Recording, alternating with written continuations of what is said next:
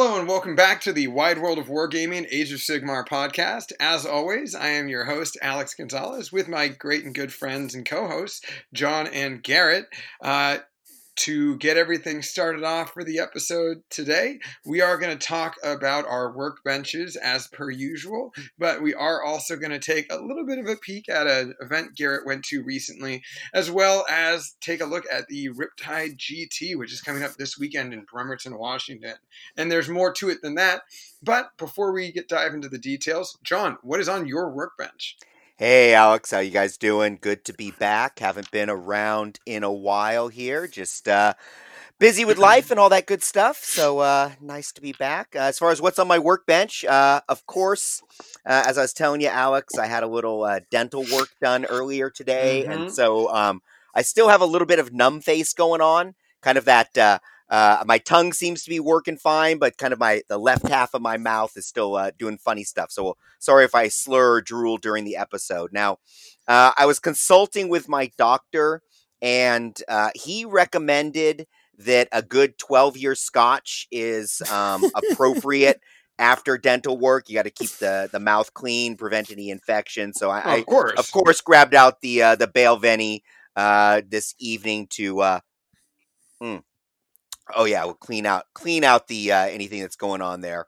After that, uh, you know, since I've been out for a couple weeks, guys, you know, uh, we've actually started a league um, at the local game castle, Mountain View, ran by uh, Sunny Win. We're going to talk maybe a little bit about that later.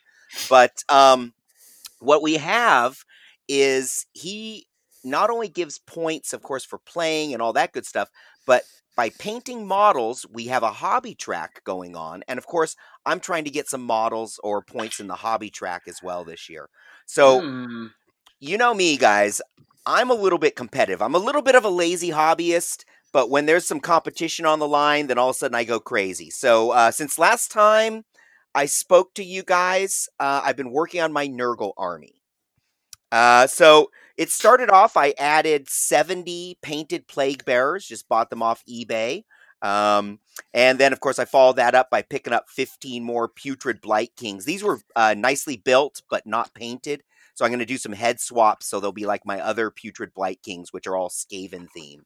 Okay. Um, I also picked up five beasts of Nurgle and uh, another feculent Gnarlmaw, and I'm actually going to build six more Gnarlmaws. Uh, our good teammate Casey has uh, about a year ago. I invested uh, with some other teammates in a 3D printer uh, that he bought, and he and our uh, good friend Willow and I have been in a chat group working on Age of Sigmar 3D printed terrain. Uh, we've been buying uh, files, Kickstarters, all that kind of stuff. Uh, you should see some of the absolutely amazing stuff that Casey has been printing. Well, he gave me a whole test sample that was a bunch of swampy trees, and so I'm, am building a swamp table for for at home. But I'm also converting five of those to be feculent gnarlmaws because I'm going to do the um, Nurgle's uh, menagerie uh, uh, battalion is one of the things I want to build. Because I'm not just building a list for Nurgle, I'm actually just building up the rest of my army. Uh, beyond that, I picked up. Um, I picked up some, or I didn't pick up, but I actually got around to building the uh, plague drones and Horticulous Slimux from the old uh, Blight Wars box. They've been sitting unbuilt on my shelf for a couple years. I painted those guys, uh, put some pictures up on uh, the interwebs, as it were. Uh, also built myself a Spoilpox Scrivener, Sloppity Bile Piper, uh, and I also got Lord of Blights and Lord of Plagues. Like that has been my workbench. Top top that, Garrett. what what you been working on? Well, I don't think I'll ever be able to top that ever, but uh, I'm sitting here and I got a nice can of uh, uh, Lost Boys cider comeback kid. Ooh, in a can, huh? Yeah, it's um it's a nice local cider that opened about cidery that opened about a year ago in Alexandria, Virginia. And the comeback keg is I believe their flagship one and it's a dry cider. Uh it's a really nice one. Um so I had for President's Day, um, the a lot of the locals who are government employees and everybody uh, have the day off because it's a federal holiday. So we decided to have our standard Monday D and D session, and a buddy of mine brought over a six pack of these. Uh, so I was able to save one of these and uh, drink it for tonight. Mm. Good stuff. So uh, it is a good cider. If uh, if you ever come back out here for anything, John, uh, we'll definitely get some of the Lost Boys stuff. It's actually uh, quite tasty. Oh, very nice. Well, I mean, I will definitely be coming out there. I mean, it looks like I won't be able to make it to Nova this year, but uh, that means I'll definitely be coming next year. So I'm thinking like Nova is going to become my every other year trip as far as that goes. So, and uh, who knows, I might even be able to sneak out. You guys have so many GTs up there in the great uh, Northeast that uh, oh yeah, I might just come out for some random event because why not, right? Yeah, no, we, we got we got a bunch going on and uh, more popping up actually after this last ITC season. Uh, we could talk more about that later, but uh, actually, I've started to finally look at committing to an army, and so I'm building in some stuff. Uh, I got uh, the Aether War box for James because he wanted to get the uh, engine riggers from that and just figured he'd just get the Aether War box to get the engine master as well. So I started building some of those for James because I ended up taking his Tempest Eye list that we've been building to the tournament that I went to this last Saturday. So I've been I built those up, and then I just got myself a Celestial Hurricanum on uh, with Battle Mage, because it's a staple in any cities of Sigmar list that you need to have. And I've been looking at trying to build some living city lists because I really want to use uh, Sisters of the Watch. i love the model and I love how they perform. And so I'm looking at uh, using them. So I'm building that up as well. And then I'm probably just going to start painting my Sisters of the Watch myself and uh, look at painting that Celestial Hurricanum. Um, I actually uh, am about to jump into a league of my own. A buddy out here, uh, Dutch Adams, uh, he he decided to start up at a league, and this is um, not an escalation league. It's going to be one of those uh, you play six games over or five games over seven weeks, and you just bring a two thousand point list every game, and then he like breaks us up in little divisions and just kind of get people playing match play competitive games and he's got it set up where it's like it's a you there's four uh, six man round robin pods. So there'll be 24 players in the whole league but you'll only play in your division so you're only so he's going to try to organize people by their skill level or uh, you know appear peer a peer skill level. You got to i think using itc points to of from 2019 to determine the uh, brackets to start off, and then he'll use the previous leagues then on to build them. And so you just play everybody in your pod, and then whoever wins the pod, you might jump up one or down one for the next league or whatever. And sounds fun. Good way to just get a bunch of games in with people of equal skill level, and figured I'd jump in. So gonna try. I think I'm gonna go with Cities of Sigmar. Might do Sylvaneth. Still jump. I'm basically between those two armies at this point. But since most of my Sylvaneth's already built and painted at this point, I'm just gonna start building up and painting some cities stuff now. So that's really exciting. But uh, Garrett, Garrett, I, am real curious about what you were talking about with the the league. So is it going to be the entire league is is pods, but then that sets up the next league to have like ranked pods, or exactly in this. Oh, okay, got you. Well, that's yes. A, that's an interesting way to approach it. I like that. Yeah, so it, it, I think he has four pods set up. It's like platinum, gold, silver, bronze, whatever, and uh so the platinum is supposed to be the six best players, and he's going to use the ITC 2019 ITC rankings to determine the seeding for the first league. And then based off people's performance in the league, they'll jump up or down a pod. Um, and so you'll, as we do more and more leagues, I think is the idea. You'll start being with the people that is your apparent skill level, and he'll have prizes at the end of every seven weeks. And I don't know, it just sounds like a really fun thing and excuse sure to does. get out and play once a week. So, yeah, really excited uh, for that. Um, and then I'm looking to attend an event in Bel Air, Maryland, uh, at Bel Air Games. And James and I will probably both be bringing Cities of Sigmar list to that. And we've already got 20 people signed up for that, with a couple on the wait list, it seems. So, really excited for that event as well. So, yeah, just kind of working towards those sorts of things. And, uh, getting excited to get back into Sigmar after a nice hiatus leading up to LVO. Um, Alex, you have a GT coming up. What do you have a workbench, or you got it all done and covered? Ha! You think I do? Jokes on you. I definitely have a bunch on my workbench. Um, I uh, was gonna up until this last weekend. I was just gonna bring my LVO list and go like whatever, you know. If if I uh, it's fully painted and it's like nicely painted and you know i got good hobby scores last time so screw it i'll just bring what i brought last time or, or at the last uh, big event you know lvo and i don't have to worry too much about it just practice it more don't make the same mistakes i did last time uh, at the hammer uh, you know against ko and then i'll be all good. Uh, and then i played some practice games this weekend um, our uh, good friend and newer teammate bronson james uh, he uh, he uh, borrowed my night haunt to uh, you know because he's actually going to be bringing that to the event I'm going to this weekend with Jeremy and a bunch of other people. Uh, and I was kind of coaching him through bringing my SoCal Open night haunt list, which is now at 1980. And it made me realize that I was really excited about night haunt again, just helping guide him through the army. And they actually, you know, it was like playing chess against myself while also teaching him uh, that army and I, I realized I was like, oh man, my my Night Haunt army would be not bad against that this particular OBR list that I was experimenting with at the time, and so it made me want to change lists up, but also like I wanted a little bit of a punch. So I was, you know, as I like to do, I was texting uh, Jeremy a bunch for a new army list, and I was giving him ideas. You know, what about this? What about that? And you know, it's kind of like, you know, if, if, second place might as well talk to first about advice. And uh, all of a sudden I built this list and I was like, hey, you know, it's got not nearly the amount of regeneration and not nearly the amount of resilience, but it hits like a brick shithouse. Like, here's the list, Jeremy. What do you think? And he just responded with a little thumbs up emoji. And I'm like, oh, okay, dude, like, what does that mean? And he's just like, I like it. And then I'm like, okay, cool. Well, I'm thinking about bringing it and I'm going to bring it to a league.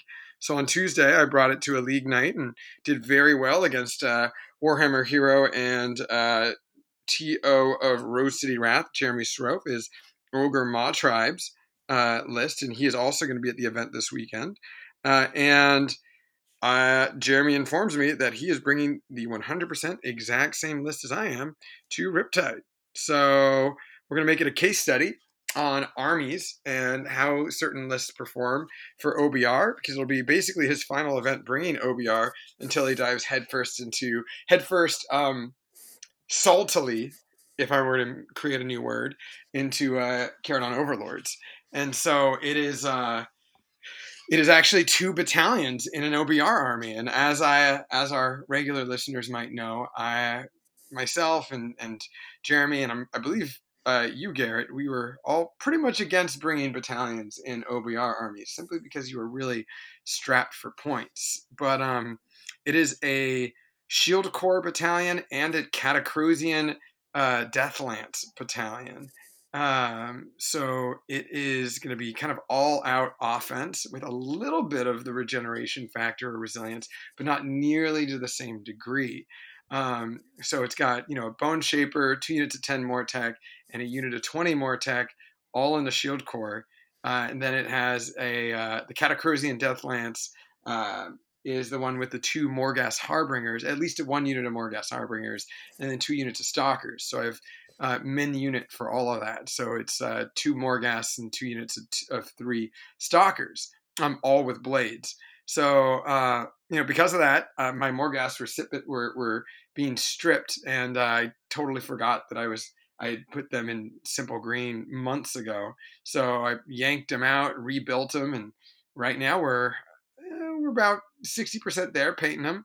And then I've been working on stalkers for some time, but I had to clip the falchions and um, on a few of them, and I replaced the falchions with um, you know the blades the axes from the immortis guard so they're my spirit blades for another unit um, so you know a lot of converting a lot of moving stuff around a lot of painting um, because this is very much a completely different list.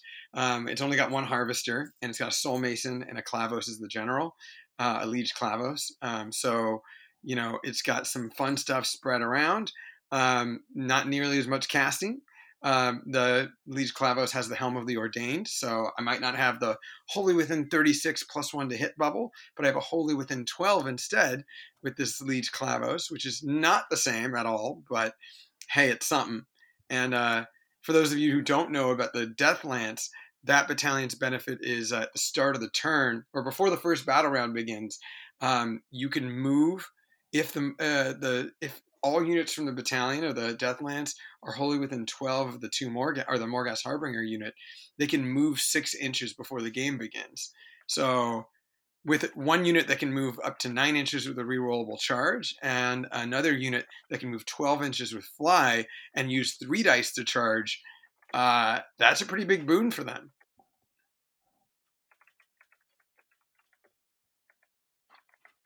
Yeah? Peanut Gallery? Oh, are, are we are we allowed to talk now? okay. For the record, John always I- goes on tangents. I always no. I actually thought you were pausing to cut off this Yeah. segment. Me too. That I thought you were pausing to cut off the segment. That's why I was staying quiet. I, I thought you were li- like, yeah, going to stop, and then we were going to start a new segment. mm, then this is gonna be uh, this gonna be awkward. Or should we Uh, just cut off there anyways? yeah, I mean, and then tell- then we jump in with some commentary. Sure. So yeah, like, so yeah, so let's let's cut it off at, at the big side.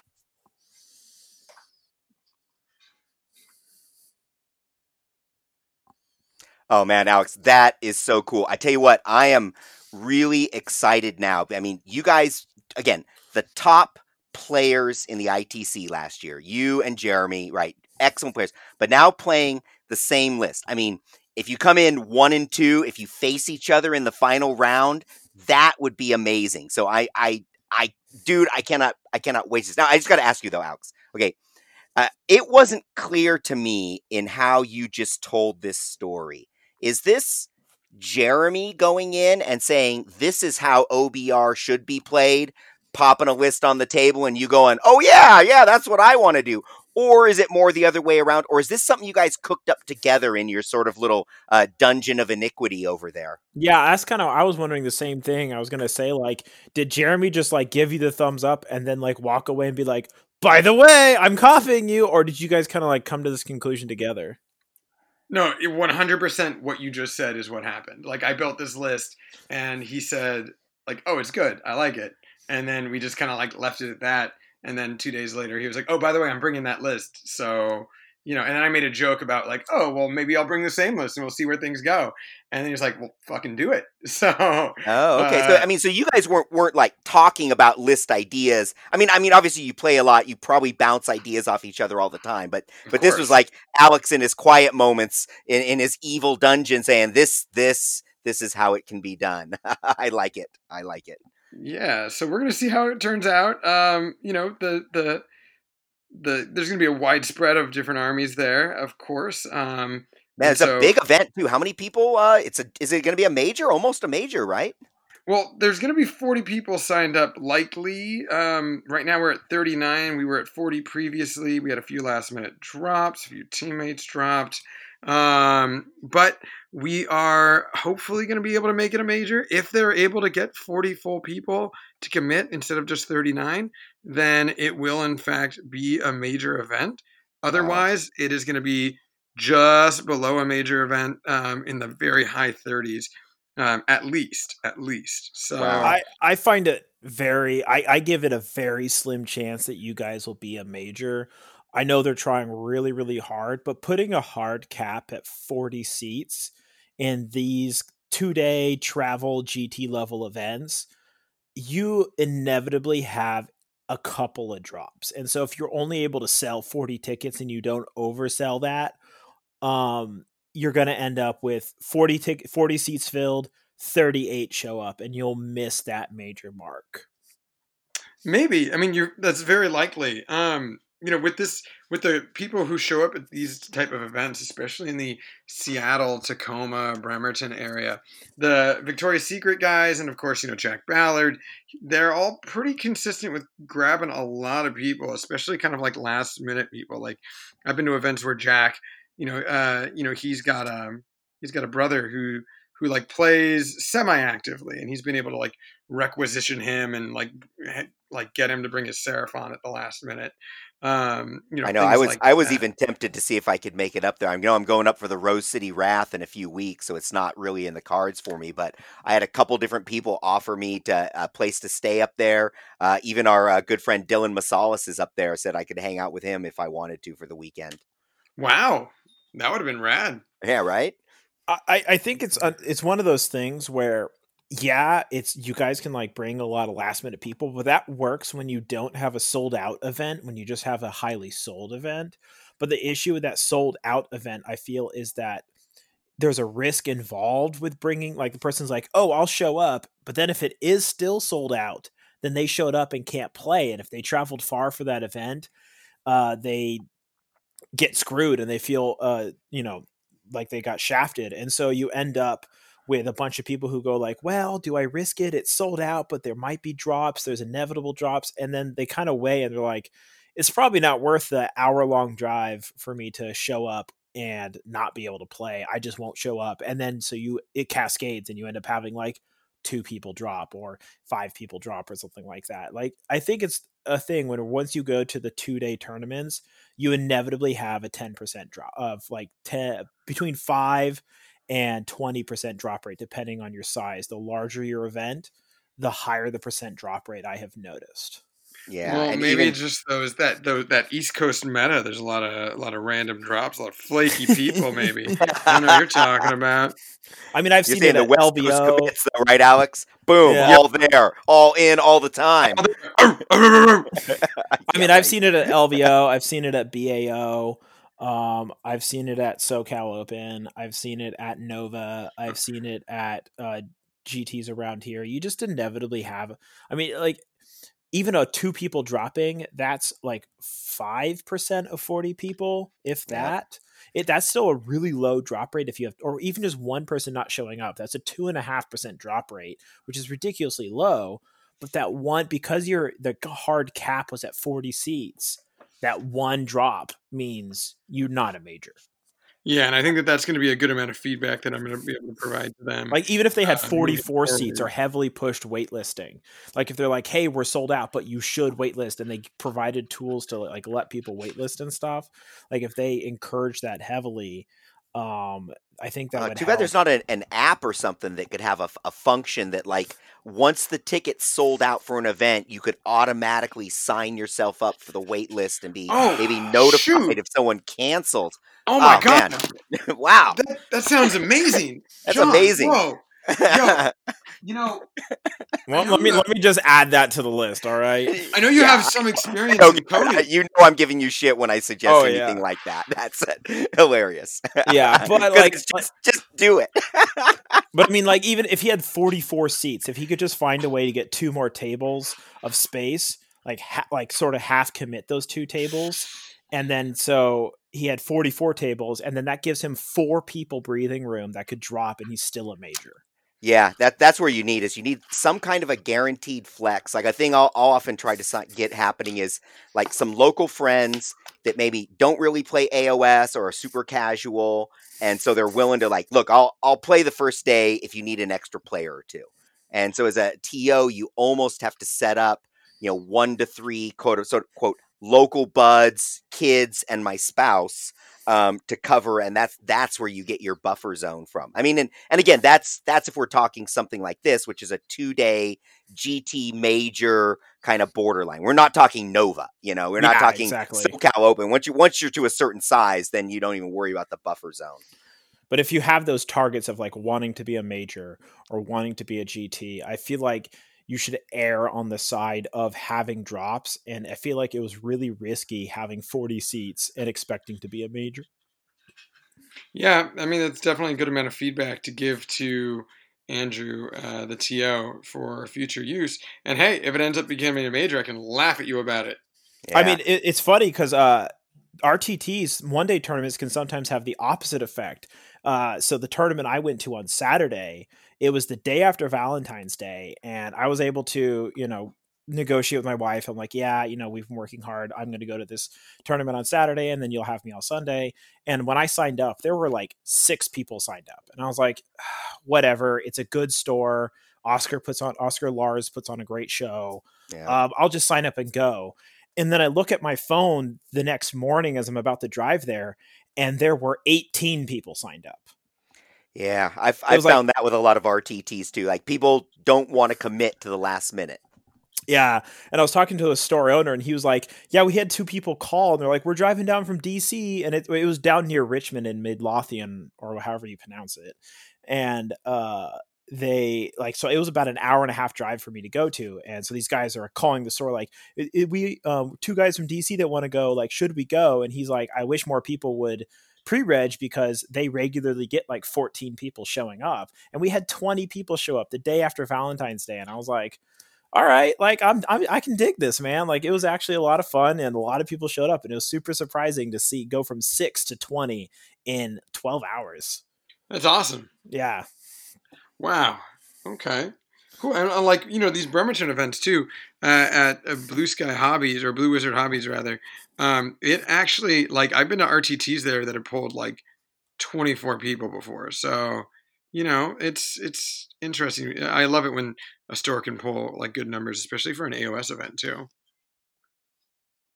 Yeah. Now, uh, you know that is just going to be uh, you know speaking of events though you mentioned that you went to this rtt here um, can you tell us a little bit about that event how did it go for you and was james there with you James uh, did not make it. So James lives about in 45 minutes to an hour north of me in Silver Springs, Maryland, and I'm down in Springfield, Virginia.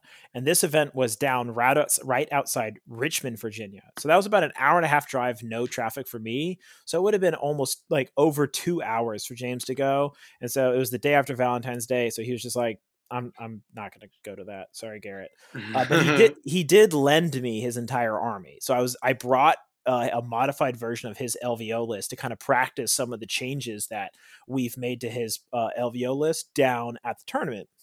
So uh, I show up. Uh, there was uh, was actually a pretty good pool of competitive people. You got Mike Vaginos, uh, previous ETC player. He showed up.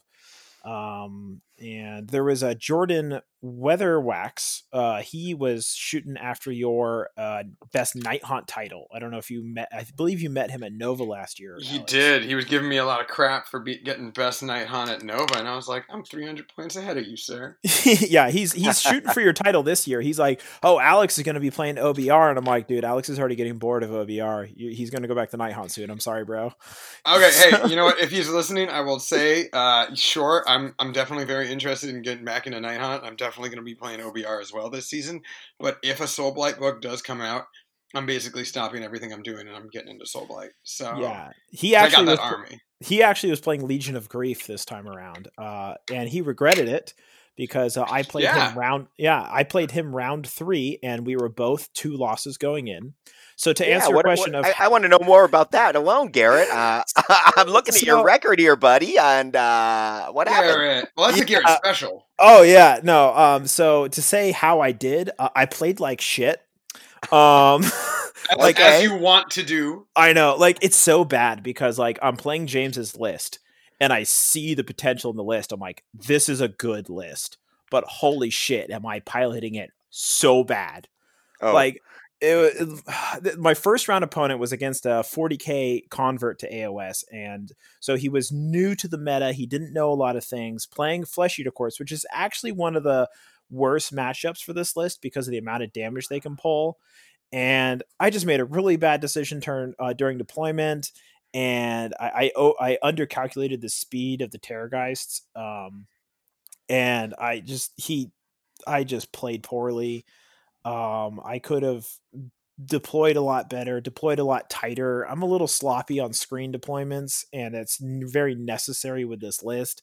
I mean, it's one of the, and he got really lucky with his uh, extra attack spells because he got plus three attacks on the D3 and got the extra attack spell off both times. And so he had plus four attacks, uh, crypt horrors that killed 20 um, iron drakes in one turn of my Oof. 30 and it was just like pfft, all right well i mean like what do you do with double piling in plus four attack crypt horrors slamming into me and it was just like i and i messed up and he had one uh crypt ghoul left and using the chalice he revived eight like 10 of them and so he stole an objective from me and it was just a lot of these little things that just did not go my way and i i didn't play it right and so that was game one and then game two was against Slaanesh on bound for the pass and he gave me turn one and i just played too aggressively he killed all of my iron drakes and i actually you know was holding my own but like the iron drakes dying real quick did not help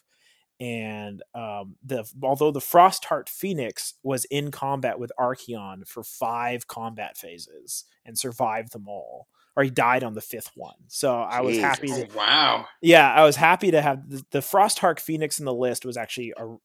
It, the nice thing about playing this tournament is I was trying out two new units for James, which was the Frostheart Phoenix and the Endrinriggers, and I was able to see how well they performed in his list. So the first game, the endrinriggers died turn one, top of one. But throughout the game, I was able to see where the endrinriggers would have been valuable. And so I was like, I wish my t- endrinriggers hadn't died. Holy shit, the speed and shooting capabilities of these endrinriggers in a Tempest list would be very valuable. And so I was able to notice their value in them not being there, which was cool. You don't then, know what you have till it's gone, man. Yeah, exactly. So it's like I it, but it was it's interesting rather than seeing the value of a unit by seeing how well it performs is seeing the potential value of a unit by seeing how it would have been performing if I still had it. And noticing that value was actually kind of cool. I will say that. Like it was just uh. like, oh, like this would like if I had 10 more iron drakes versus t- six endrinriggers, I would have rather had the six endrinriggers because they would have performed better than the 10 iron drakes even though the iron drakes like have higher damage output just the mm-hmm. endrinriggers have this mm-hmm. had the flexible speed that the list needed um, and then i was able to see the, how good the frostheart phoenix did as just a solo agent t- tanking archaon or spearheading and uh, holding off 30 crypt ghouls and so being able to see the frostheart phoenix just perform speed and defensiveness really well so i learned a lot about this event for james um, well, now, now, how is he he going to take that feedback from you? I mean, I can just see James. He's be like, "Hey, mate, you know, uh, uh, you know, hey, you, you, you my list if you're going to give me some feedback here. that kind of, I don't, I don't want to hear what you have to say. well, James, James, luckily, under like I, I've come to realize that I'm pretty good at coaching James into doing well and not good at playing myself. For whatever reason, I just once I start rolling dice, I play awful and tactically bad, but I provide a lot of tactical and mathematical feedback by analyzing the situation that helps James and he can hear me and be like, okay, I see what you mean by that. And we've actually decided to drop the Phoenix for the Endrinmaster because the one downside of the Phoenix was that it kind of was a tank but didn't do enough damage. And the Endrinmaster can tank half as much, but it has a lot of guns, so it can shoot a ton, which is very good in Tempest Eye. You know, so I'm, John, I'm, John, wait, I'm, I'm, I'm actually kind of curious. I'm into this whole coaching thing that I'm hearing about because, like, you know, if James has been coached by Garrett, he got third place. Uh, Alex is being coached by Jeremy and uh, got second place. I mean, the ITC. What the heck? I need a coach too. yeah, you, you you and Michael should like hook up and just start coaching each other as a bunch and like seeing which one of you performs better on the table versus like I, like Maybe, well, I know what's going to happen there. Then, then it'll be Mike doing well with me as as the coach.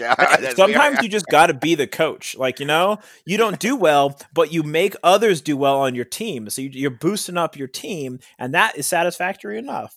Okay, See, Garrett, okay. I thought of that situation. I thought of you less of a coach and more of like Sisyphus here. Oh, again. no. Okay, never mind. I'll let you Google it after recording. It's good. It's not a bad thing, but I mean, it can't. I mean, like it's fine. It's fine. no. It's it's funny. What's funny is you you make that reference uh, on the regular. So if he hasn't googled it by now, I know. Well, I, I, guess that'd be like the third time since recording started. yes. um, however, uh, yeah, you know, it. I, I do like that concept, that idea of uh, you know, almost like a pseudo mentorship. Um, and you know, I think that that helps foster community as well as added competitive play. Like I mentioned earlier, um, helping a friend like learn Night Haunt, you know, borrowing my entire army and then practicing against me with my list. and like it's one of those things where you want to pull punches so you can like explain situations and then also like help them understand the army more but then you yourself start to learn the army a little bit more too or at least how it does against certain matchups and you go oh it's not that bad no doubt it pushes the idea that uh, top players come in pairs as it were oh yeah oh yeah two by two for sure for well sure. now i actually need some scores to you know be a top player with James rather than I don't know, I was probably down there like Well no, you 50th. had a chance to get a score this weekend. You need you need wins to be a top player. right. Well, I got another shot um on the 7th of March at the Bel Air event where James and I will be going together. So maybe I won't drop the fucking ball this time. Um, Fair enough. Garrett, you're going to find a way to fuck this up. Oh, I am 100%, like no doubt. no doubt, no doubt, no doubt. Yeah, I, I have I, I, have completely lost faith in my ability to perform well at events. Um, so yeah, I'm just gonna leave that there. Performance oh, now, see, now we need common. some. Yeah, we need some some uh, some boosts for you. We're gonna like privately message you, Garrett. You can do it. You got this. You the man. Well, really, I just need to Garrett, stick with ever, a list and have play you more. Ever heard of the secret before? The secret? Yeah. No. No. Okay, that's yeah. another more Google homework for you. yeah, there we go. it's one of those like new new age like yuppie self help kind of like philosophies. Oh right. From okay. Oh, ding ding ding ding. From yeah. twenty years. Yeah. So yeah, prime yuppie yuppie era. Um. Oh boy. Uh, but yeah, uh, good luck at that event. I definitely hope all goes well there. Um, you know, I myself am going to an event this weekend, the Riptide GT, as we talked about a little earlier. Um, it is definitely going to be an interesting event because it is going to be, uh, again, another Pacific Northwest event with a wide variety of players. As I talked about earlier, you know, Jack Ballard from Rerolling Ones is going to be there. A lot of the Victoria's Secret guys, a few Helveticans from Spokane, and then, of course, a lot of Corsairs, primarily myself and Jeremy, and uh, a lot of the newer Corsairs, the Chump Change chapter, if you will. Um, and we're gonna have a lot of fun and play a lot of different games. But um, I wish Jeremy was here so he can talk to you guys a little bit about the uh, the weekend's list experimentation. Uh, while preparing for Riptide, he realized he wasn't going to be able to get his Kharadron Overlords done in time, uh, so he kind of like stopped, and that's partially what eventually led to him just bringing the OBR list instead. Oh, but um, I see. Yeah, he was dead set. He's he is dead set on making Kharadron Overlords work in some way, some shape, or some form. He uh unfortunately isn't doing so hot with it. I mean, he's like, I'm gonna make them work. I'm gonna make this ugly duck, you know, a swan, and uh each time he was just frustrated at the game, which it just broke my heart to watch. But like, it's it's a rough book for sure. It's it's got a it's got a below average bat. Uh, uh, it's got a below average batting average, I would say. Hey, um, you. Yeah, okay, pretty beat, new. Yo, like I said, I started the game by going. my opponent started the game saying, "Hey, do you know what new how new KO works?" And I went, "No." And he's like, "Do you want to know?" And I'm like, "I don't need to know." And hey, I should have known. Um, so my my ignorance uh, ended up or, or, led to my downfall there. So hey, you know, it's a le- lesson learned. Um, but yeah, he, he's trying to bring a bunch of boats, and it's just it's it's hard. It's hard. I you know I wish he was here to record. He'll be able to be with us next week. He'll be able to tell us a little bit more about his thoughts on like the list he had. But you know, against me, he narrowly uh, lost in a practice game, and then um, you know just shoot the heroes right. Uh, and then he played a, against a variety of other lists, and it just was underperforming each and every time. You know, an army that relies solely on the shooting phase ends up making things very difficult, and it, it ends up being a very hard game. I'm curious about trying to ally in like 30 Longbeards or some Volkite Berserkers or something like maybe some cost effective melee dwarf units into KO just to give them a somewhat of a melee punch. You know, you can yeah. actually answer this question for me. I don't have the book. Um, who are their allies? All right. Well, uh, while I look that up, John, I heard you mention the league that you're in. Tell me a little bit more about that. Sure, sure. well, you know, it's interesting enough. I actually just played uh, Kharadron Overlord's player uh, this last week in the league. So uh, out here at uh, Game Castle Mountain View, we're having a uh, escalation league. It is going to be ITC, uh, seven weeks escalation, and we're uh, going into our third week here. There are, if you can believe it, 28 players in this league. I mean, it, it blows me away the number of players that we get on league night and Wednesdays. But I tell you what, you put the word tournament out there, and I, I barely get a, a, dozen people, so it's always interesting. Anyways, in our league, uh, ran by Mr. Sunny Win, uh, local hero. Uh, we're going in, and it's kind of interesting how he does it. Is at each week, everybody who is at the same win level basically has to challenge each other and create our pairing. So it's not assigned pairings, but it is um uh, sort of brackets each week by wins and losses.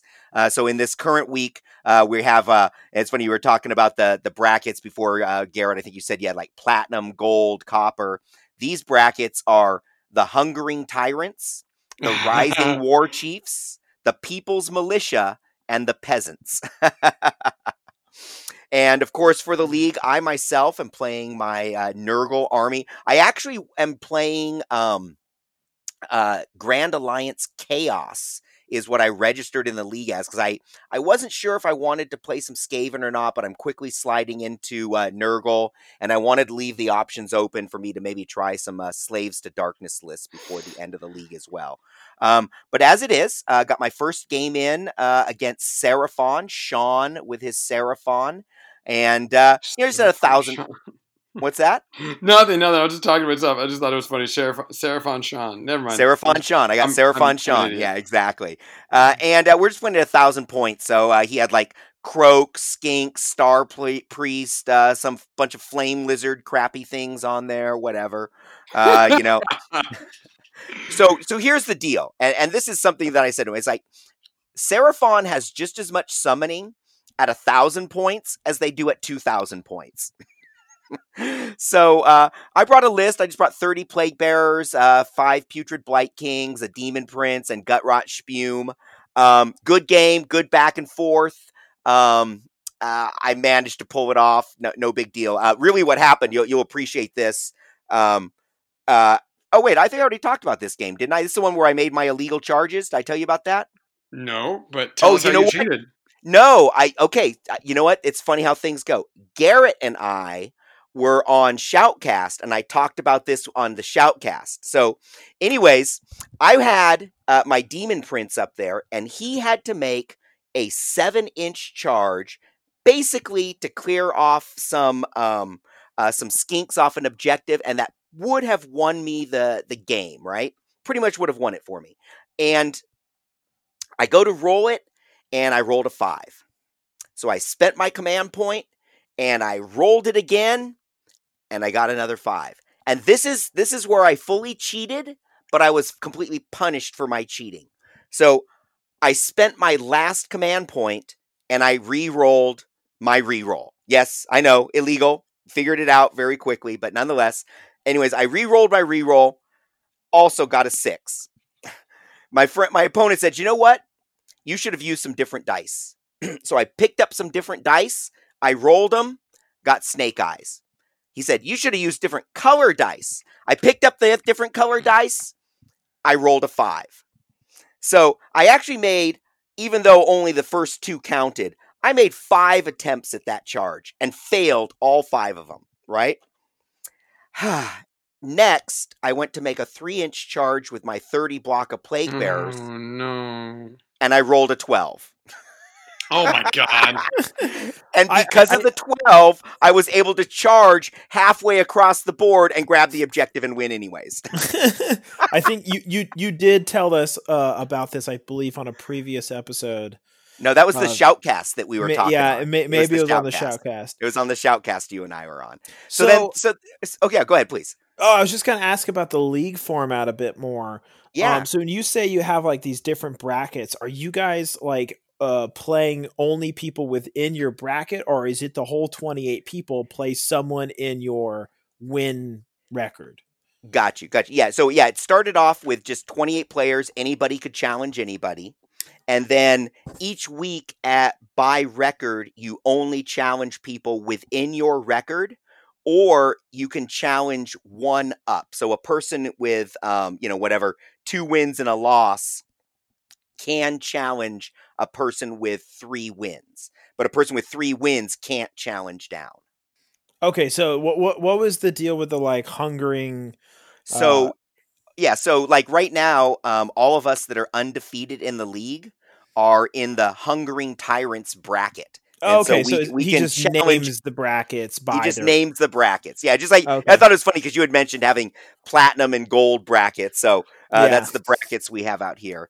And then Okay. uh, just finish up real quick. Uh, so my second game uh, that I want to talk about uh, because it's pertinent, I think, for what we're going to talk about the rest of the episode was against Tyler with his Kharadron Overlords. Now, again, we're only playing a thousand points, right? So I myself brought 60 Plague Bearers and a Guo. that was my list. Uh, he, on the other hand, brought an Ironclad with, uh, you know, he had an an Arkanaut company, and I guess he must have had two of them because there's no other um, battle line units for for KO, is there? Oh, there's plenty. Oh, is there? Well, is They- there's they- no other they- foot guys though, right? Uh, there are ways to make other. there- So the Thunderers are not battle line, but you can make them battle line, and then all the frigates and the gun haulers can become battle line based off of your uh, code, and Yep. then the Bubble Boys can become battle line if you got the Bubble Engine Master. Okay, so I, I'm not sure what he had. I know he had to have two battle line, and he had an ironclad. He had at least one Arkanaut company, maybe two, uh, maybe two with different equipment or something. Uh, and then there was like a an Aether-Khemist and a, a navigator in there, and they were doing the uh, Barak Zilfin, which I guess uh, uh, lets him do. Uh, if I remember right, it was like an extra go to the sky in the hero phase or something like that. Yeah, it Um, also allows your boats to be the smaller boats to be battle line, I believe. It, the, the Bar- Barak Zilfin does make frigates battle line, and I believe it's in your first hero phase. You get to make a move, and you can fly high as part of instead of moving. Yeah, so so he did that, and uh, what can I say? He he actually put one model on the table for his deployment. Now he had to load it up with with the different guys, but but that was it. There was just this one boat sitting on the table, um, and that thing jumped over to an objective. We were playing shifting objectives, and of course the objective kept being under the boat, and it was one of these ones where we we just went back and forth. Um, he took the objective from me, I took it from him. He took it from me, I took it from him. And so we were very, very close. I think there was a one point difference going into turn five. And he jumps, he has all his guys out at this point. He has uh, the ironclad is over on the other side of the board, pressuring the other objective. He has all his dudes, like nine dudes, just within range of the objective. And I have been summoning plague bearers in blocks of five every turn. So I like get seven points, I summon five. Seven, so I have like these little groups of five and three and four dudes all around the the objective. But it's always turning out like he's able to shoot just enough to get like one more dude on the objective than me and he gets it and then i'm able to kill like one dude back or summon another and get one guy in range and get the objective so he shoots me i go to roll battle shock and i roll a one and i get five plague bearers back or excuse me four plague bearers back brings the squad back up to full strength after having only one guy left in it and that gives me just enough dudes to win the objective and just enough dudes to win the game by one point. So it was like one of those wow. um, amazing battle shock. The battle shock phase won the game for me. I w- it was awesome. and I should say it actually didn't get me points. It was enough to where I prevented him from scoring the objective, uh, so he wasn't able to take back the extra points at the bottom of five. Is is what specifically happened there. So Hmm. but I'll tell you what, that ironclad, what what a little bitch that thing is. I kept shooting it. It had, I don't know, like a three up re-rollable save. Um, and then it would heal, and then it would heal some more shit. I mean, after getting it down to where it was almost like, you know, actually going to be ineffective, he brought it all the way back up to health several times. Um, those things are amazing.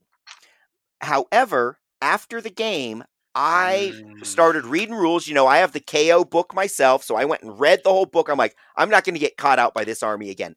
And I realized something that if I wish I had known it during the game, you don't have to swing at the ship. You Nope. can engage the ship in in close combat and swing at the dudes inside. Yep. I mean, the dudes inside don't count towards objectives for holding, No, and they get plus one save and minus one to hit against them. But- True. But when you're talking about that indefeatable, healing, re-rollable, stupid ironclad, uh, tell what, I'll take my chances against the squishy guys inside. Yeah, I, I'm. Uh, I'm wondering how he got the reroll saves. Uh, but Uh, the the tri- uh, the um Urgold. The yeah, what? he was spending Oh. Yeah. Yeah, he can spend Urgold on that. I've been playing so much KO against Jeremy. I, I'm it's like the back of my hand now. Um, th- yeah, it's so funny, and we talked about it when the KO book for or, um, errata first came out, and the saltiness that Jeremy had about it. It's so funny that army. It's like it's it's a, a garrison in name only. It like oh yeah, sure you can attack the guys inside just like a garrison but none of the other benefits count like the 20 thunders and two heroes in a big ironclad and the ironclad itself they don't count as 23 models they count as one model Yeah, know? I was And- surprised by that. And and I like I thought maybe the ship would count as 10 or 5 or automatically no. hold in a none of that stuff. no games workshop would sell too many models then they don't want to do that Yeah, I I guess so. I guess so, so. now that I got the book open to answer this uh, question earlier, Alex, they can ally with or John. They can Yeah. ally with dispossessed, fire slayers, Ironweld Arsenal, and Stormcast Eternals. Stormcast. well, so mean, there's they where you get your your guys on the ground. Yeah, but I'm just like wondering if like some fire slayers or dispossessed could bring in some sort of non-shooting element know- that's you tough. know you in can do? you know you can do you honestly just want bodies in bodies that can hold stuff beyond them so screw it if the event you go to allows for mercenaries just get 40 marauders Yeah, right. Just get 80 Oh, marauders. 600 points, 80 marauders. They get D6 inches of movement because marauders are now ridiculous. Yeah, so we'll we'll see if I uh, am able to maintain myself in the hungering tyrants uh, bracket for the league. Uh, I got my third game coming up this Sunday against uh, Mr. James Porter, who you guys will remember won uh, the Winter Wars this last year with his OBR. And uh, luckily for me, he's not playing OBR; he's just playing Orruks, which uh, you know is still plenty tough. So we'll we'll see how that game goes. I'll either be uh, continuing on as a hungering tyrant or I'll be uh, cast down to the uh, rising war chiefs, as it were. So uh, good stuff, good stuff. Looking to see how this plays out. So the Riptide GT, it's coming up this weekend. It may be a major. It's probably going to be a GT instead. Who knows? Thing is, there's something I want to talk about with this uh, this this event. Uh, like any good regular tournament player, you gotta read the packet. And sometimes you're a good player with a sweetheart, and you just don't necessarily read the packet. Things happen from time to time, but more often than not, you gotta read the packet. You want to read the packet. And uh, you know, we were reading the packet for uh, Riptide and you know it's not allowing uh, realm spells, which is fine. I'm feeling like that's a common thing now, and if, if Jeremy were here, he would tell you that General's Handbook 2020 is not going to allow malign sorcery. Uh, but that's just his thoughts on it for a completely different episode. Um, you know, they're I don't think they're allowing mercenaries, but there's a very interesting scoring mechanic here that I personally really like, and it's something that's a little different. Um, to preface everything here, the Hammer GT had some secondaries that were almost like 40k secondaries. Um, the uh, the uh, previous GT I went to early, a couple of weeks ago, you know, you would get a bonus point for your overall of, for that round if you tabled your opponent. Um, also, if the uh, if the game ended within the you know two hours and 45 minutes you know not just like oh dice down right now and the game's still you know you're at the bottom of the third uh, battle round or something like that. So you get bonus points for finishing your game get bonus bonuses for tabling your opponent etc um, this event uh, riptide has uh, maximum of 15 points that can be earned for any such you know uh, round um, for for your like actual event. And uh, for that, uh, major loss is zero points, a minor loss is three points, a draw is six points, a minor victory is nine points, and a major victory is twelve points. Now, hidden agendas are in play. However, uh, uh once you complete your hidden agenda, uh, you will uh, instantly earn three points in-game victory points and must be immediately revealed once it's uh, once it's scored. And I find this to be really really interesting because wait wait what's an in-game victory point? So and so so I want to tell you the last bullet point and then I want to come back to that. So that's the that's the hidden agenda policy, right? And then there's also three secondary points for the round itself uh, and the scoring itself available for the round uh, and, and, it's it's uh, a part of your added overall score. And you earn one point for killing your enemy's uh, your opponent's general. You get one point if your general is alive at the end of the game, and you get earn another point if you went all five rounds and or came to a uh, agreed upon conclusion by the end of the round or, or by dice down. Uh, so those are that's how you get the 15 points. 12 for the major win, and three points for having uh, one point for having your general alive, one point for having uh, killed your opponent's general, and then finishing the game on time. So where does where do hidden agendas come from? Yeah. Well, of course, had to specify with the verbiage of this uh, packet, and those are in-game points to determine who gets the win and who gets the loss. So this is something that's really interesting to me. And I I actually was speaking to the TO a little earlier today about this because I wanted clarification. And it's really really interesting to me. And I don't uh, and really I'm not trying to say that it's a good thing or a bad thing. I really am truly coming from a place of neutrality here, but I'm curious about how it's going to work out because essentially, you know, John, if you and I played at Riptide and uh, you had hidden agendas and I had onslaught well, you know, my harbingers can do their 3d6 charge and they can be 10 inches away. I make my charge and I immediately have to let you know, John, I know right now you're you're beating me by 1 point. It's 3 to 2, but I just earned my onslaught hidden agenda. So I'm immediately earning 3 more points for this mission. So now Whoa. it's 5 to 3. But let's say we continue on and it's tied at the end of the game. The fifth battle round's done. John, you have seven points. I have seven points. Then you reveal to me that you had ancient heirlooms as your hidden agenda, and I didn't kill all of your characters with artifacts. You immediately go from seven to ten points and you beat me. Oh my gosh. So I, I was curious because like it's one thing to do the uh, and I of course you want to immediately declare your hidden agenda once you've earned it, but the ones that are going to make people the saltiest is going to be the ones that are end of game. Yeah. Just when you think you've won, you've made a gamble, maybe to get a point ahead. Oh my gosh.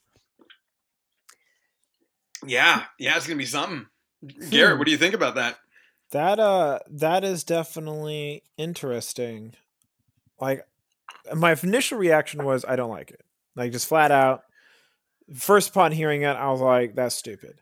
But then I thought about it for a second. I was like, okay, let, let me like give this an objective look because my initial reaction was it it distracts you from playing the mission. Like it, the actually the biggest thing I saw was not every point is created equal. Certain missions right. points are worth like there are less available points. Like some missions you can get up to 40 points. Like I've seen a 23-15 game in some missions, while other missions it's like well it was a tight game. Uh, it was like uh, yeah, it was a blowout. It was 10 to 3. But it's like that's only a 7 point difference versus a close game at 15 to 23 or something.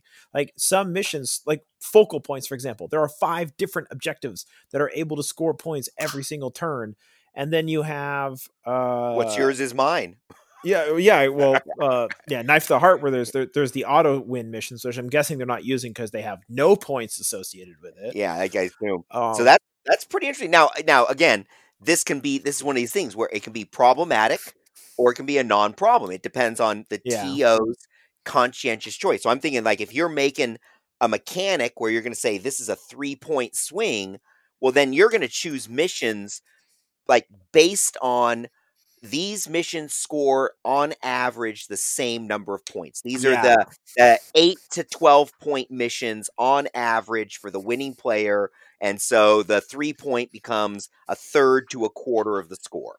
Yeah, that's why I was. My first question was going to be, what missions are you guys playing? Because like I feel like that's very important if you're going to make this decision. Uh, but it, but then thinking about that, as long as you're conscious about that, uh, the, the, how effective those three points are going to be, um, then it's actually kind of interesting because then the hidden agenda becomes part of playing the game rather than just like a mm. little side pot because one of my big problems with secondaries is there's no reason unless you have some opportunity cost associated with them you're actually detrimented by not letting your opponent gang it because it hurts your strength of schedule to not let your opponent have it and so there's an there's no incentive for your opponent not to have it so you, you just kind of like let people get Yeah. points they're supposed to and they become non-factors because if everybody gets it then nobody should get them you may as well just eliminate them Oh yeah, you're Um, not yeah. giving up this uh, this secondary for free, and if you forgot to declare one, too bad, so sad. Yeah, so but making them as part of scoring the mission, they no longer affect your tournament score. So it's not a fa- it doesn't actually factor into how it it doesn't change the tournament, but it affects how you win a game, which makes it an interesting mechanic for playing a game, which actually is is kind of interesting. But then it also kind of defeats the purpose of the hidden agendas, which are used as supposed to be differentiating factors to create uh, score depth rather than just did you win or did you lose because uh, the other three points, like at least the one of them is, did you guys play on time? I'm pretty sure nine times out of ten, players are going to be like, yeah, yeah, we both get that point. Like even if you didn't uh, finish the time, unless somebody's actually pissed, they're just gonna be like, yeah, yeah, yeah, we we finished the time, we we talked it out. Like both players want their fucking point. So they're they're not gonna like j- everyone's gonna get that point, which then makes it a throwaway point. So that's that's one thing when you're making secondary points, you have to make it something that everyone's not just gonna achieve because then you may as well have not included that point. Right. Well, the the general one is definitely you know general live, general kill i- is one of those kind of back and forth ones that you know nobody's going to give it up for free, and uh, you definitely have to earn it. On the other hand, not all generals are created equal either. So there's Yeah, Uh, but you you, can if you know as again if you read the packet, you know this going in as part of your list building. So you should know to be awa- cognizant that that is a secondary. Um, so th- the general thing is, uh, I like that it's general lived and general killed. So there is actually an opportunity cost to just giving it to your opponent. Like you either get both or you only get one Yeah. uh, or you get or you could get none but it's like you can't like if you you can't have just give your opponent the general kill you can't get both points and your opponent if you get both then your opponent gets none there's no yeah, everybody to- can't score them all. yeah exactly so uh, that make there's actually some opportunity costs associated with that which is nice but the other the third one feels like a throwaway one because everyone's just going to get it uh, but like well, and that's that's one of those encouragement things, and that's also for the two slow players and the one guy who doesn't realize he takes too long. Yeah, exactly. So, um, yeah, no, I, I, but I like that it's a, it's an interesting way to have the hidden agendas not just be gimme points and actually affect the mission, but you have to be very aware of how they affect different missions differently because of the va- of value of a single point. Since not all points are created equal in Age of Sigmar. So there's Now, my you long-winded thoughts. Yeah, really. Hey, did, did you know the missions ahead of time there, uh, Alex? I mean, can- Yeah, uh, based on our do. comments, what what are we looking at? Yeah, well, um, they aren't going to allow realm spells, um, but it is going to be, and they're not announcing the realmscape until the day of, which makes sense. Okay. Um, but day one is uh, art places of arcane power in the realm of metal. Hmm. Uh, round two is battle for the pass in realm of life. Uh, uh, round three is total conquest, realm of fire. And round four on day two is focal points in realm of light, just like we were talking about. And the final round, round five on day two, it's going to be shifting objectives in Shyish, realm of death. So I am seeing some missions that I believe will probably score more than others. They do seem fairly equal though. Places of Yeah. Arcane Power tends to score slightly lower, especially if you're constantly hopping on and off objectives and playing your opponent correctly, where you're not letting them sit on objective forever. Um, those yeah, that's the one where you get uh, the number of turns you spend on the objective is how many points you get for it, right? Yeah, you you you tend to those missions tend to players either are super equal or super dispersed. So I don't the three points are either going to be a game changer or do nothing. I, I but so there's that. Uh, But I mean, if your opponent's running away with the score, they run away with it just because they are able to sit on there forever. Uh, but those are usually lower scoring missions. Uh, focal points is a usually a high scoring mission. Uh, Yep. Battle for the Pass is right there in the middle, and then uh, shifting objectives is right there in the middle. So, and Total Conquest, uh, there's a lot of those that are about right there in the middle, I guess, because Total Conquest can score high or score low. Because its mechanic is each objective is worth one point. There's four objectives, and then you get a bonus point if you stole the objective that turn. So if your opponent held it and then you took it from them, you get a bonus point. So you can quickly, if you go, if you and your opponent are both trading off uh, objectives, then you're constantly both going up in points. But if you just sit on the objectives, you just slowly build up points. So it's a it's an interesting mechanic. And there, I think the three points might make a big difference because you're supposed to regularly switch off on objectives, and so a three Yeah. point swing might actually be a big deal in that objective. That and it tends to be So- that back and forth game, just like you said. Yeah, I think that's Yeah. one where it can have a factor. Huh? Interesting. Very so, but I mean, if both of you get your hidden, then it's a wash and it doesn't matter. So there is that factor that if you both hidden agendas are a thing that both of you can just achieve them separately and it becomes a wash. Like even if you scored yours early and your opponent scores at end of game, if you just kind of ignore the hidden agenda and just play to win yours and I mean you you don't know your opponents, I feel like if you just play the mission as if hidden agendas didn't exist, then and is used as long as you achieve yours, then they'll constantly be a wash and not matter in the game. Uh, yeah, but it it sounds to me like you need to really pay attention to your hidden agendas in this tournament. Like, be, Oh, be yeah, aware like, of I- them. Maybe even would- design your list around accomplishing certain hidden agendas during certain missions. Like, or Yeah, I have that Yup. pre-planned. I, I mean, you should do that anyways because you always want to maximize your points at tournaments. So, like, you Well, I've should already plan been- on I- getting five hidden agendas. Well, I've already been thinking about them, and with my old Night Haunt army, I didn't like do exactly what John just mentioned and like pre-plan for specific instances and specific missions for specific hidden agendas. But rather, what I would do is, you know, with Night Haunt, I would just like teleport across the board, and I would think about the mission a little bit, but I would always take like the same things depending on my matchups rather than the mission. You know, like if I knew, you know, as a Night Haunt player, it's just like, okay, well, the easiest mission I want, uh, uh, uh, my easy, my my hardest matchup, where it'll be the hardest for me to get most hidden agendas. I'll either choose the easiest ones to get, like ancient heirlooms or um, onslaught for night haunt. You know, because I'm already going to be fishing for that ten up charge, uh, uh, nine inches away or over nine inches away. So like those ones were relatively easy, and I still do that to this day in terms of hidden agendas. You know, before I go, okay, well, which one's going to be the easiest for me to achieve given my current matchup? But with this one, it's almost like, yeah, you want to think about more of the mission rather than your actual matchup instead, which does play a pretty hefty role in what you're going to want to do then.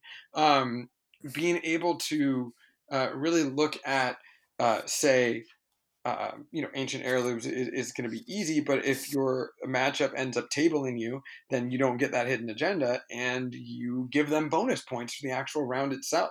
So it's like that that sucks, that hurts, but um, you know, it, I'm so kind of curious too with you and with you and Jeremy playing these mirror lists. Uh, it'll be interesting to see if you guys actually choose the same or different hidden agendas and why by uh, by mission.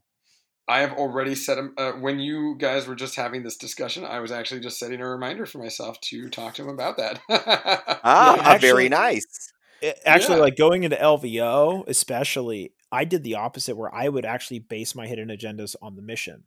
I would pre Exactly. and, I, I actually were very much pre-planning my hidden agendas permission, not caring about matchups. Because like things, for example, I was like, oh, duality of death. Obviously, I'm going to take the one uh, hold more than your opponent because there's only two objectives. Turn one, you just get it done.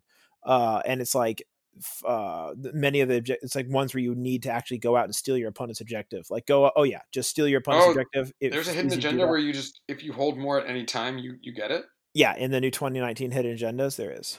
No joke. Which one is that?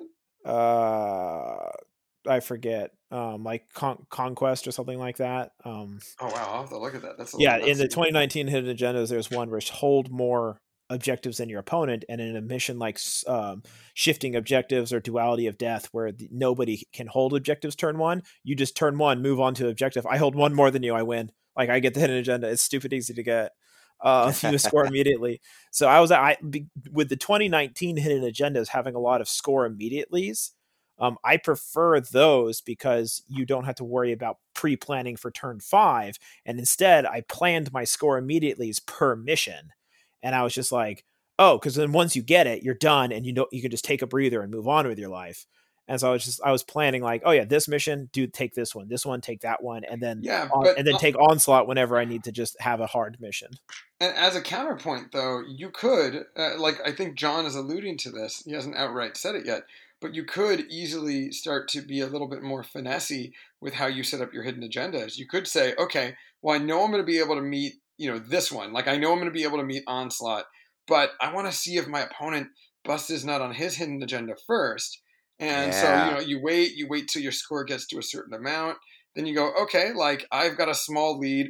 Let's turn this small lead into a big lead. Like, boom, hit my hidden agenda. You know, now I'm eight points ahead and it's top of round five. Yeah, that, yeah, that's exactly. You don't want to blow it so the... early that you you make your opponent be desperate and play from a position of desperation, to where he's like making risky moves that might actually swing the game in his favor. But mm-hmm. when it, mm-hmm. I mean that, that that's kind of weird thought process. I want to not make. I want my opponent to feel comfortable and play reserved, so that he plays his best game. Versus put him on off his game, so he's constantly making risky gambling moves that may cost him the game. no, like no. I feel like this is a purely mental strategy because like my my my approach to this would be I would take the score into account without hidden agendas anytime I play the game and just play and uh, assume that both players are going to get it. Like that's how I would approach this tournament. Of course, but I what I meant to say, this whole strategy that I just brought up, the effect that you just mentioned is the exact opposite here.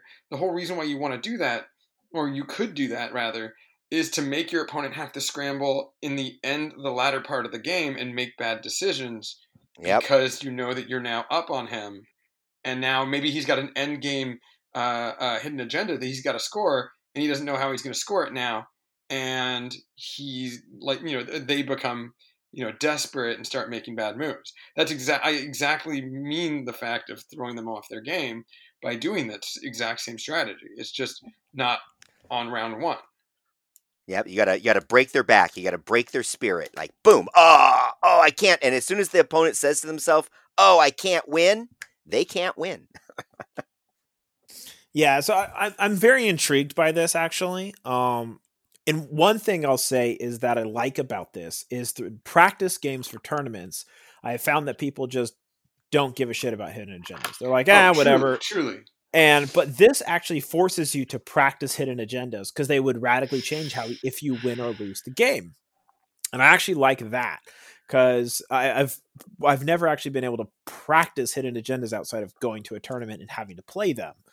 So, but on the flip side, I'm curious to see if this would quote unquote break the game since not all points are created equal and things like that. Um, I don't know. Through this discussion, I'm very much warming up to this idea um, I, yeah, just I'd be, yeah, it's interesting. I, I, you're you're like me. You're curious to hear how it plays out. Um, I think yeah. that that again with some balance that it's an interesting mechanic and it can be played in with like there still are secondaries outside of the game so there are you know in and out mechanics it's just that this one here is one of these things where for for strong top players this is a powerful kind of gamey mechanic but for newer players this I think does give that feel badsy opportunity. Uh, yeah. I mean, i I I hazard to think the guy that's on his first tournament and forgets to mark his hidden agenda.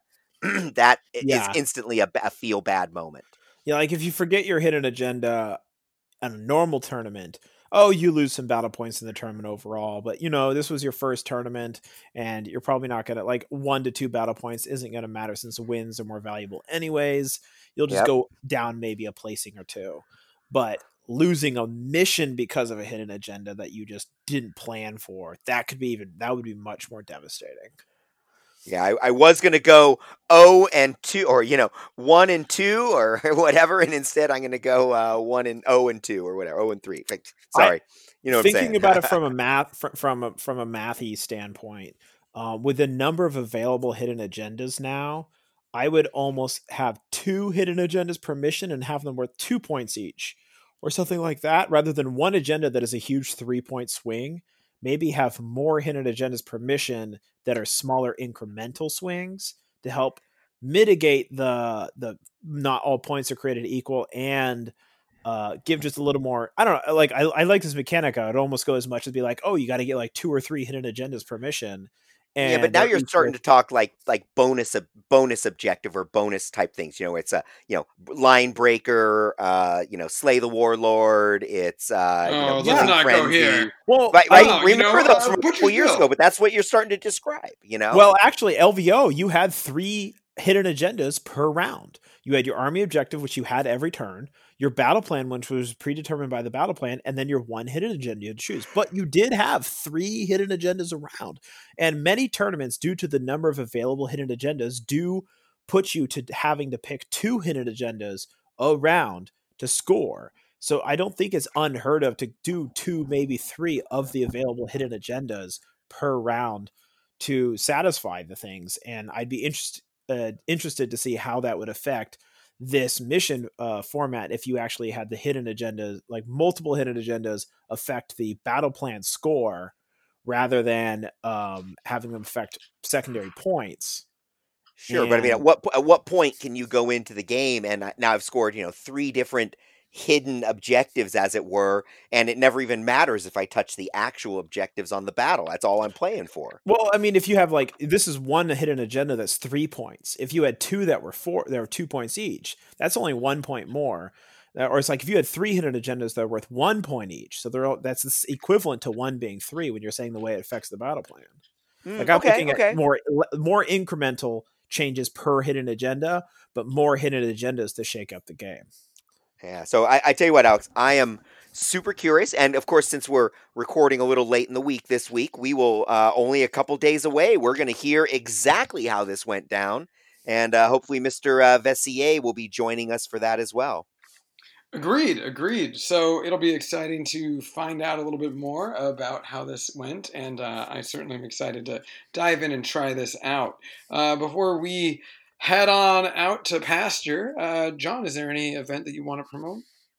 Uh, just talking about Rose City Wrath coming up in a few weeks for me, everybody. If you uh, haven't heard about it, check it out. It's going to be a great, great event. I tell you what, Alex, I myself am super looking forward to uh, rubbing shoulders with all the new uh, Great Northwest uh, Corsairs. It should be awesome. Yeah, yeah, we are very excited to uh, have you up here as well. So it'll be a real great event, real fun event. It'll be a GT. It's run by again uh, Warhammer hero Jeremy Sroth himself. I just feel like he needs to introduce himself like that at all times. I mean, I would. Uh, yeah, actual Warhammer hero, actual name on the wall at Warhammer World. Yeah, yeah, exactly. I mean, someone else has gotten my exact same name who is now on the wall, so I could always, you know, identity theft is not a joke, Jim. You know, I could always uh, just introduce myself. I'm just, I'm just saying that maybe next year we run the Mega Northwest Charity GT, and we get you up there too. I want to see two Alex Gonzalez's on that wall. See, I'm listed as Alexander Gonzalez in ITC for that exact reason. nice. Yeah. Anyways, if you guys like this episode today, do feel uh, free. Hold to, on, hold on. Yeah, yeah, yeah. I I have a couple events I wanted to talk about. Just you oh, know, skipping oh me. My.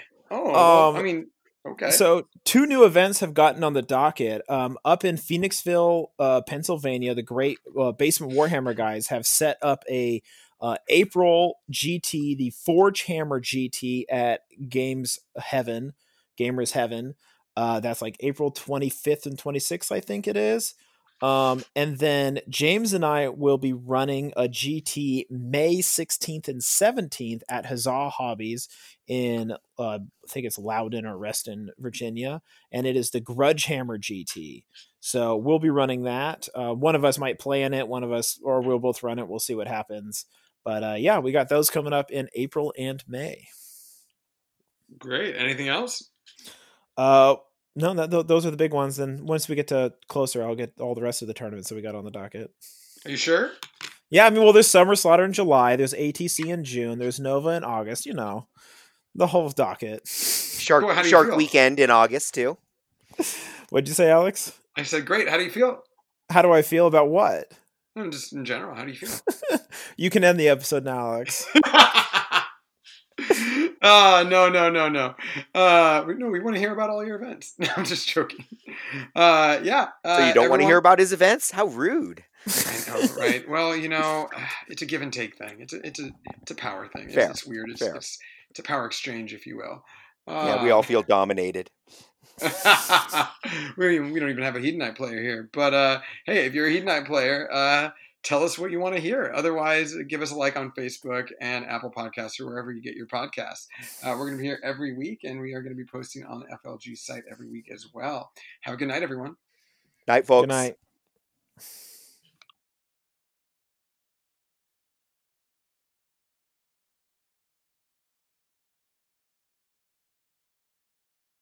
Winning is not a sometime thing, it's an all the time thing. You don't win once in a while, and you don't do things right once in a while. You do them right all the time. Winning is a habit.